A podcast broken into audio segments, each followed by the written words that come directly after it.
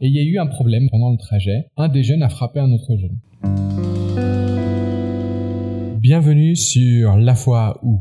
Aujourd'hui, je vais revenir sur un sujet qui a beaucoup été discuté. Ce sujet, c'est euh, les départs euh, d'enfants en autonomie. Comme le dernier, justement, a beaucoup parlé, je me suis dit que j'allais vous parler d'un deuxième projet, d'une deuxième fois où, euh, justement, j'ai laissé des jeunes partir en autonomie. Et cette fois-ci, c'était des jeunes qui étaient, encore une fois, de foyer, qui avaient de 15 à 17 ans, qui avaient même majoritairement plutôt 17 ans. Et donc là, l'idée, c'était qu'on était sur un centre un peu perdu. On voulait absolument aller au lac d'Annecy. À partir de, de là où on était, il y avait voilà, quasiment la, totalité de mon groupe, pas, pas du séjour en entier, hein, mais de mon groupe. Euh, c'est vrai que le, le séjour, euh, il y avait, euh, voilà, c'était de 8 à 17 ans, mais moi je m'occupais d'un groupe, du groupe précisément qui était voilà de, de 15-17 ans. Et donc ils voulaient partir absolument au lac d'Annecy. et ce que j'aurais proposé, c'est qu'ils y aillent en autonomie. C'est même pas eux qui m'ont demandé, hein, c'est moi qui leur ai proposé parce que ça faisait déjà trois jours qu'ils étaient complètement autonomes. Et donc je me suis dit bon, bah vu qu'ils sont très autonomes déjà,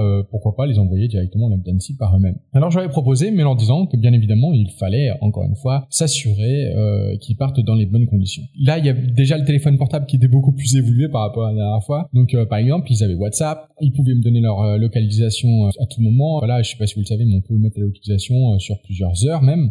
donc, du coup, il y a quand même une facilité en cas de suivi qui est assez hallucinante. Et l'idée, c'est qu'ils sont allés chercher les horaires de bus, étaient, les stations de bus, le trajet pour aller jusque là-bas, combien de temps ça allait durer, le, bus de retour. Voilà, ils avaient tout prévu. Ils avaient aussi regardé euh, qu'il fallait en termes de voilà trop sa pharmacie. Euh, ils avaient récupéré euh, les fiches sanitaires. Il y avait un responsable unique. Je lui avais dit, voilà, c'est lui le responsable, c'est à lui que je dois m'adresser parce qu'ils sont 12 à partir. Euh, et euh, donc c'est celui-là qui a directement géré contact avec moi et qui a aussi géré de façon générale le groupe parce que tout le monde savait que c'était lui le responsable. Donc ils sont partis euh, le matin. J'avoue qu'encore une fois, même si ça fait déjà plusieurs fois que j'envoie des jeunes en autonomie et que c'est quelque chose que j'ai l'habitude de faire, ça reste toujours quelque chose de, de stressant à chaque fois. Je me dis, s'il arrive quelque chose, enfin, pour l'instant, j'ai jamais eu quoi que ce soit, j'ai jamais eu aucun problème. Je pense qu'il font doublement attention parce qu'ils savent qu'ils sont en autonomie. Et donc, bah, ce qui fait que vraiment tout se passe bien. Mais on se dit toujours à chaque fois, et s'il arrive quelque chose? Là, ils sont pas partis une nuit, hein. ils sont partis juste la journée, ils sont partis le matin, ils ont pris le bus et ils m'ont envoyé un message toutes les heures pour me dire, euh, voilà, euh, leur localisation et que tout allait bien. Et ils m'ont envoyé même des photos du groupe sur la plage, etc.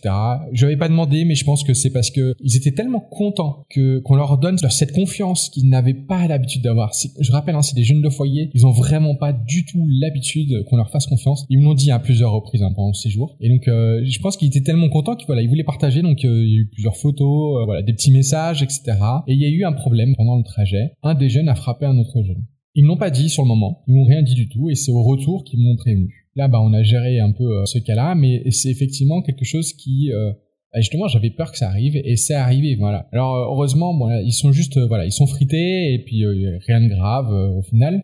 Mais c'est vrai que sur le moment j'aurais préféré être là et je pense que c'est là où elle est la limite. C'est que s'il y a un problème on, voilà c'est compliqué. Alors c'était en plus dans le bus quand ça s'est fait. Donc c'est le conducteur de bus qui a géré ça en fait. Ce qu'on peut aussi se dire c'est que même si je suis pas là il y a toujours quand même des gens autour quoi. Il enfin voilà c'est pas comme si tout disparaissait. Et donc là c'est aussi un autre adulte qui a qui a géré le groupe. Que j'ai appris, c'est ça. C'est vraiment, je pense, cette idée que on n'est pas seul adulte il y a pas voilà je suis pas l'animateur celui qui va tout gérer. Qu'à un moment il y a d'autres adultes autour et que cela aussi ils permettent la sécurité. Alors j'espère que ce deuxième projet vous a autant intéressé que le premier. Je trouve aussi chouette même s'il était euh, moins long euh, moins avec moins de préparatifs. Le lac c'était la première fois donc là tout de suite on a vraiment une pression etc là j'avais une habitude. Donc du coup ça a été moins compliqué à mettre en place. Euh, n'empêche que ça restait quand même quelque chose de, lourd et où les jeunes se sont rendus compte qu'on avait beaucoup de responsabilités et que pouvaient pas faire ce qu'ils voulaient. C'était pas comme si c'était à la maison. C'était la fois où si vous avez aimé cet épisode, bien évidemment, vous pouvez le partager avec plaisir. Je vous dis bonne journée. C'était Hugo de Parlons Pédas.